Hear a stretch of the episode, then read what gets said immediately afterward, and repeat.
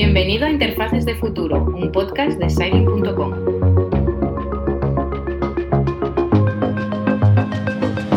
En las conversaciones que tenemos Germán y yo, como en las entrevistas que hace él, de cómo la inteligencia artificial es algo que va a formar parte de nuestro futuro y que tanto las empresas como nosotros como trabajadores tenemos que prepararnos para ese futuro. Pero nunca habíamos hablado desde la perspectiva de la infancia, porque si es verdad que ese es el futuro, los niños también tendrán que prepararse para ese futuro, ¿verdad, Germán? Que por cierto, te doy la bienvenida a este episodio ya, de paso. Gracias, Daddy. Bueno, pues sí, evidentemente la, inteligencia artificial va a impactar en, en, todos los sectores de la sociedad, ¿no? Y por supuesto en los niños y también en la educación infantil y desde luego van a ser las personas que van a estar aquí dentro de 50 años cuando igual nosotros ya no estemos, ¿no? Eh, y, ese mundo va a ser el, el, de ellos. Entonces, ¿cómo podemos utilizar la inteligencia artificial para que ellos desarrollen habilidades y destrezas para el futuro?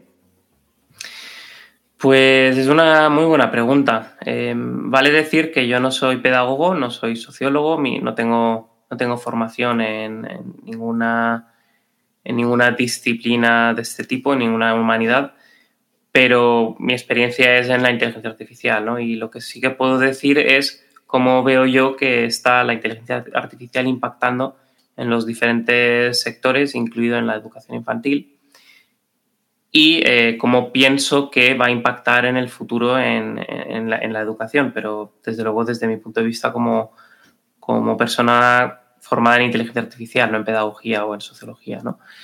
Y yo creo que a lo que nos acercamos es a un futuro que, a día de hoy es difícil de predecir, porque, bueno, igual que hace, eh, no sé, 30, 40 años era muy difícil predecir cómo iba a impactar Internet sobre la educación infantil.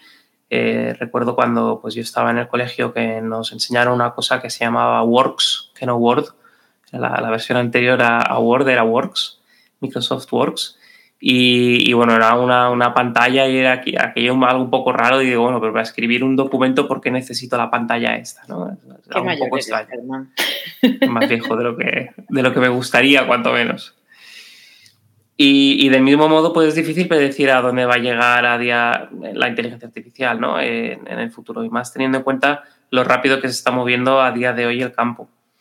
Pero lo que sí que, pues, estamos, lo que, sí que estamos viendo desde, desde nuestra posición en los diferentes proyectos en los que estamos trabajando, pues porque por ejemplo estamos trabajando pues en un, en un proyecto que se llama Snorble, que es un asistente digital como Alexa, pero para niños entre 2 y 4 años, donde bueno, el objetivo es gamificar determinadas rutinas, como por ejemplo pues la rutina de lavarse los dientes, ¿no? Pues si el niño le dice a Snorble, que es un, juguetito muy mono, le dice, Snorble, hoy me he lavado los dientes. Snorble le contesta, muy bien, ya llevas 32 días seguidos y se le ponen los ojos así como corazones, ¿no? Muy, muy, muy, muy mono él. Pues bueno, el objetivo de este... De mi vida, ¿eh? Ya te lo he dicho varias veces, pero que me manden uno, por favor. Yo también, de hecho compré uno y eso que no tengo hijos, ¿eh? Es muy mono.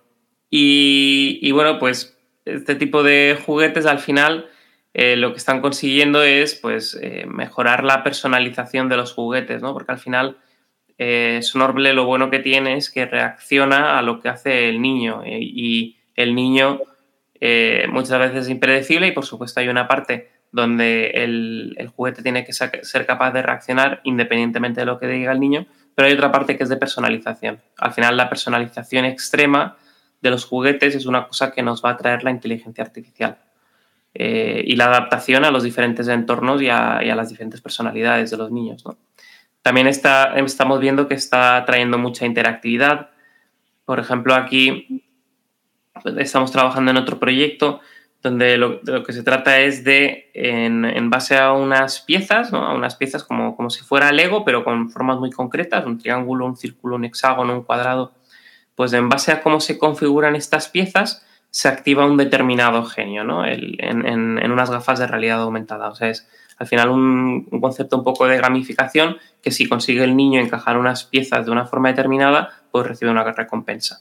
Bueno, pues esto es lo que está fomentando también es la interactividad, ¿no? Entonces, eh, estamos viendo cómo la inteligencia artificial pues, está ayudando a, a, personalizar los juguetes, a conseguir que sean más eh, interactivos y, por supuesto, también a través de eso creo que tiene un potencial educativo enorme, ayudando y potenciando habilidades que de otro modo pues a lo mejor costaría más. No, no, no quita que no se hayan potenciado estas habilidades en el pasado ya, pero yo creo que el potencial de la inteligencia artificial es eh, hacer la educación más específica, más personalizada y más enfocada a las necesidades de niños concretos.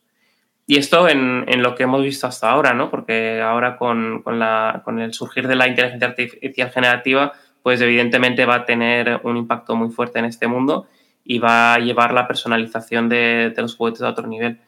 Comentaba en otra ocasión que tengo un amigo que trabaja en Meta, lidera un, un equipo de, de, desarrollo del metaverso en, Meta y eh, estuve en, en, la, en, Navidades con él y estoy, me, bueno, me dijo, Germán, mira, eh, mira la, las Oculus, mira esto cómo funciona tal y ostras, qué, qué, chulo, ¿no?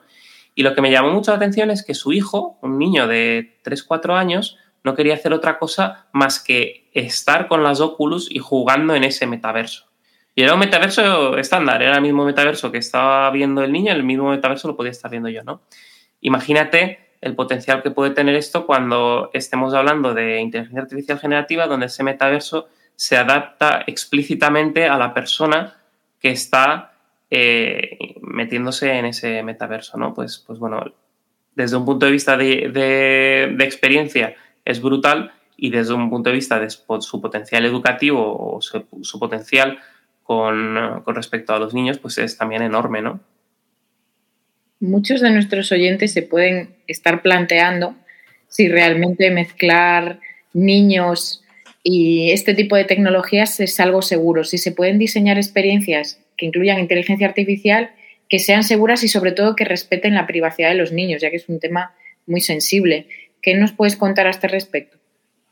Pues que es un temazo, es un temazo súper importante y precisamente ahora que estaba hablando de, pues, del metaverso y cómo el niño este se metía en el metaverso y tal, yo recuerdo cuando tenía 16 años que entré por primera vez a Internet, ya que yo era la jungla. O sea, te encontrabas de todo, desde manuales de cómo construir un cóctel molotov hasta, hasta otro tipo de cosas que, que, bueno, gatitos bonsai, o sea, aquí era la jungla. Y a día de hoy el metaverso seguro que es la jungla, ¿no? Entonces está esa parte de asegurar que los niños tienen una experiencia segura pero eh, del mismo modo que la tienen que tener en Internet. Entonces, esa parte está ahí y yo creo que es un, un, problema que tenemos que lidiar con él como sociedad. Y luego está la otra parte, que es la parte de asegurarnos que, que los datos de los niños no viajan a la nube para que no se, pueden, no se puedan utilizar de un modo eh, pues, eh, malvado o de un modo incorrecto, ¿no?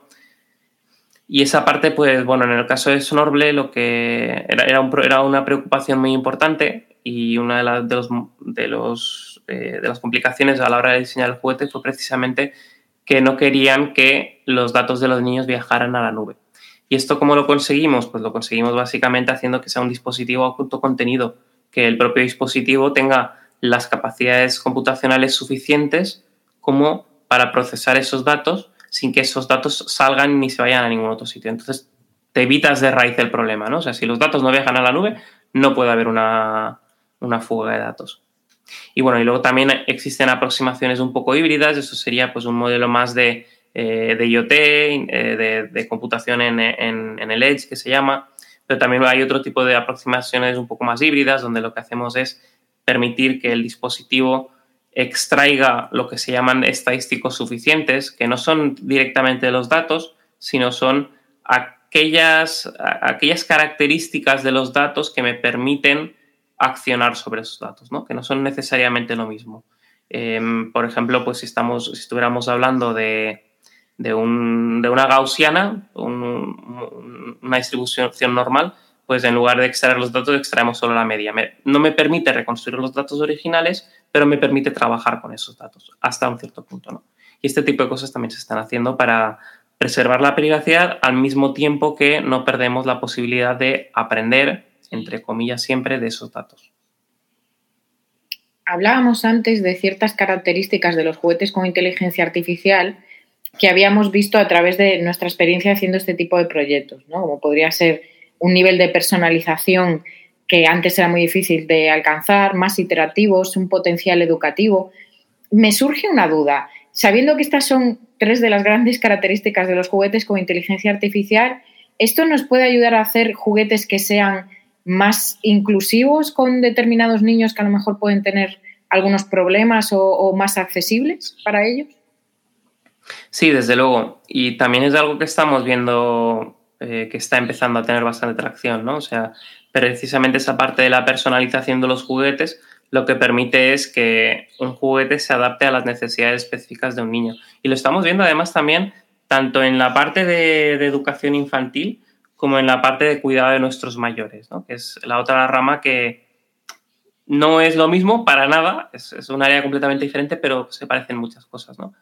Y, y, bueno, pues en temas de soledad no deseada, pues, pues al final diseñar esos juguetes de manera que sean capaces de adaptarse a necesidades especiales, tanto de niños como de nuestros mayores, y me parece que eso es un campo súper interesante y, que va a dar mucho de qué hablar, ¿no? Eh, la parte de los niños a veces genera un poco más de rechazo por aquello de que es que tienen que ser los padres quienes eduquen a los niños, que por supuesto. La parte de la silver economy o de, los, de las personas mayores, como son personas mayores que están ahí dejadas un poco de la mano de Dios muchas veces, pues no nos importa tanto, ¿no? Pero al final la, tecnología es la misma. Y luego con respecto a accesibilidad, pues algo que también hemos visto es como el coste de, pues al final de la electrónica ha bajado muchísimo, y sobre todo pues en los últimos 10 años. Cuando, nos cuando mis padres me compraron el primer ordenador que tuvimos, costó 1.200 euros, un, ordenador de sobremesa, que a día de hoy a lo mejor te cuesta 500, 600 euros, ¿no? Y luego además también hace 10 años, 10, 11 años, hubo una apuesta fortísima por parte de una empresa en sacar un microordenador por 20 euros, que es el, la, las Raspberry Pi, ¿no? Y a partir de ahí han ido saliendo otras, pero este primer microordenador de 20 euros precisamente tenía como propósito democratizar el acceso a la, informática en todo el mundo, incluido países del tercer mundo. ¿no? Y esto lo que ha conseguido es que eh, juguetes, como en este caso Sonorble, puedan salir a un precio de mercado que es bastante asequible. Y bueno, ahí podríamos empezar a plantearnos si podemos hacer que este tipo de juguetes lleven la educación allá donde a lo mejor otro tipo de recursos no llegan. Y, pero bueno, esos son temas también que, que por supuesto a mí como, como no experto en pedagogía se me escapan, ¿no? Te voy a contar una anécdota porque has dicho algo hace un momento que me, que me lo ha traído a la mente, que comentabas, ¿no? Que, podía haber gente que pusiese el grito en el cielo de, bueno, eh, ¿cómo va un juguete educar a un niño? Que tiene que educarlo son los padres, ¿no? A mí cuando me preguntan mis conocidos, mis amigos, de, bueno, ¿y qué tipo de proyectos hacéis en vuestra empresa? yo hay proyectos que siempre los cuento porque a mí me parecen muy bonitos, ¿no? Son los relacionados con temas sociales de la salud que al final tienen un impacto en la sociedad muy evidente y que a, nosotros nos gusta mucho hacerlos. Y luego está el de Snorble, porque me parece muy chulo, es de, de nuestros proyectos probablemente de mis favoritos. Y una de esas veces que lo conté, me dijeron, uy, mm, los que nos contaste antes eran muy bonitos, pero este no, no, no, este no nos gusta nada, porque es que, bueno, muñeco educando, no, no, no, no, tienen que los padres enseñarle a lavarse los dientes y enseñarle a cómo tiene que dormir, etcétera. Eso, bueno, me pusieron el grito en el cielo. Entonces, eh, me gustaría preguntarte también mm, si ves que realmente hay un valor añadido ahí, ¿no? En, esos juguetes educativos y, no solo entretenidos, y si podría alguien pensar que, queremos sustituir a los padres o algo así con, tecnología. Claro, sí, lo que pasa es que en, la sociedad en la que vivimos, eh, no sé si, llamarla posindustrial o cómo, nos encontramos en una sociedad en la cual las, mujeres y los hombres trabajan, ¿no? Trabajamos todos. Y, y, al final, pues, en muchas ocasiones no nos queda tiempo ni energías para, para ser más pedagógicos con nuestros, con nuestros hijos, ¿no? El otro día estaba yo cenando en, pues en un bar aquí en, el barrio, con las tapas, ¿no? Y, al lado de mí había una mesa que había pues cinco o seis adultos y cuatro niños. Y los cinco o seis adultos estaban con su cháchara, charlando, con su cervecita, tal, no sé qué. Y los niños estaban al lado con el móvil. Niños de, pues había cuatro niños eh, la menor tendría tres años, el mayor tendría unos diez. Y estaban los cuatro todo el rato cara al móvil, de, forma completamente aislada del resto de la conversación, del resto de los niños. Esa es la realidad en la que vivimos, una realidad en la cual esta familia estaba de vacaciones y es que ni en vacaciones tienen ya energías o, voluntad, no lo sé, para, para dedicarle ese tiempo de calidad a los niños con frecuencia, ¿no? Y no, no, no, culpo a nadie, o sea, me parece lo más normal del mundo, después de estar trabajando 10-12 horas y haber crecido en un entorno en el cual pues somos muy celosos de nuestro tiempo libre, pues es normal que esto pase. Pero esto ha pasado toda la vida también, o sea, de pequeños... Eh, pues yo me he pasado muchísimas horas frente a la tele y, bueno, a día de hoy creo que he salido más o menos normal, ¿no? Es decir, existe esa necesidad de que los niños eh, pues consuman tiempo a veces sin estar dándole la tabarra a los padres. Entonces, esto es una realidad y la cuestión es cómo trabajamos con esta realidad para eh, ofrecerle las mejores opciones a los niños y en lugar de que se pasen eh, una hora frente a una pantalla de móvil sin saber muy bien lo que está haciendo, que estén haciendo algo que realmente sea educativo, sea pedagógico, cómo podemos diseñar esa realidad, cómo podemos trabajar para que ese tiempo que, queremos que nos dejen en paz, ¿no? Pues ese tiempo sea lo más productivo posible. Pero sí, hay, hay muchísimo debate en torno a eso y recuerdo que cuando hace unos meses publicamos en LinkedIn el caso de éxito de Sonorble, pues un, conocido filósofo español se hizo eco de, esa noticia en su canal de Telegram particular, diciendo que, bueno, que era el, final de los tiempos prácticamente porque eh, Sonorble había venido aquí a quitarle la, labor educativa a los padres, ¿no? Y nada más lejos de la realidad. O sea, o sea, en realidad creo que al final tiene que ser un complemento. Y sobre todo es eso, es la realidad es esta. Los niños se pasan muchísimas horas frente a las pantallas, eh, a día de hoy son los móviles, antes eran las teles, me da igual. ¿Por qué? Pues vamos a intentar pensar en ese por qué y vamos a intentar poner herramientas para mejorar esa realidad. Y que además incluso los niños puedan estar desarrollando habilidades que les sirvan para el futuro mientras están jugando. ¿Tú crees que esto es algo que, que ha venido para quedarse, que va a tener la inteligencia artificial un impacto a largo plazo en la educación de los niños? Seguro, seguro. Eh, a ver, la inteligencia artificial está aquí para quedarse. La evolución tecnológica de los últimos años ha sido muy sólida y esto va a ser una realidad. La cuestión es, de nuevo, cómo queremos diseñar esa realidad, ¿no?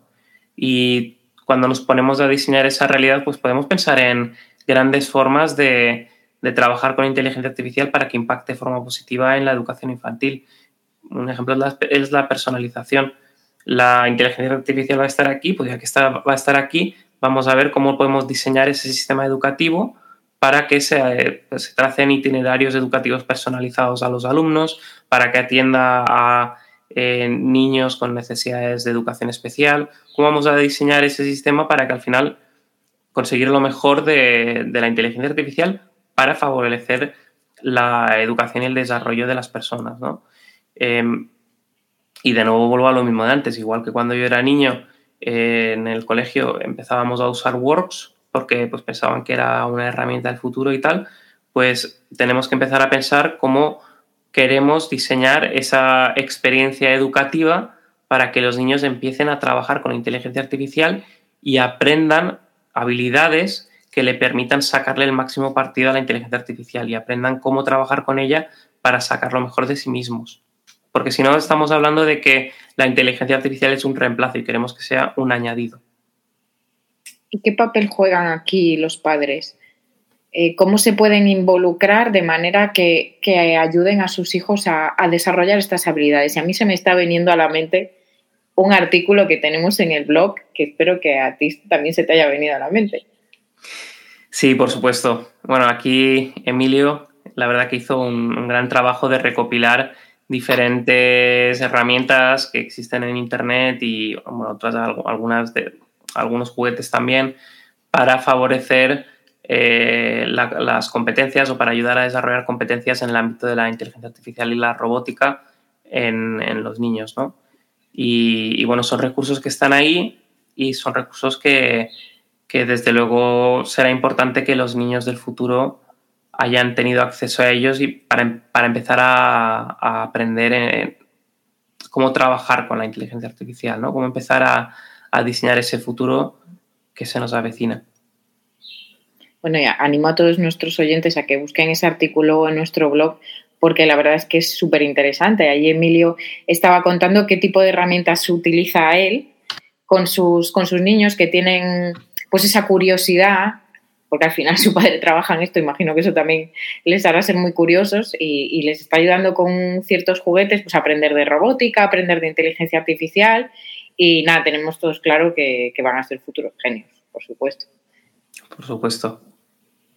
Bueno, este episodio me ha parecido la verdad muy bonito porque siempre hablamos de la inteligencia artificial desde una perspectiva ya adulta y hoy hemos visto cómo ya desde pequeños puede ser algo que, que se pueda incluir para eh, desarrollar habilidades para el futuro, porque al final está claro que la inteligencia artificial es algo que se va a quedar en nuestras vidas.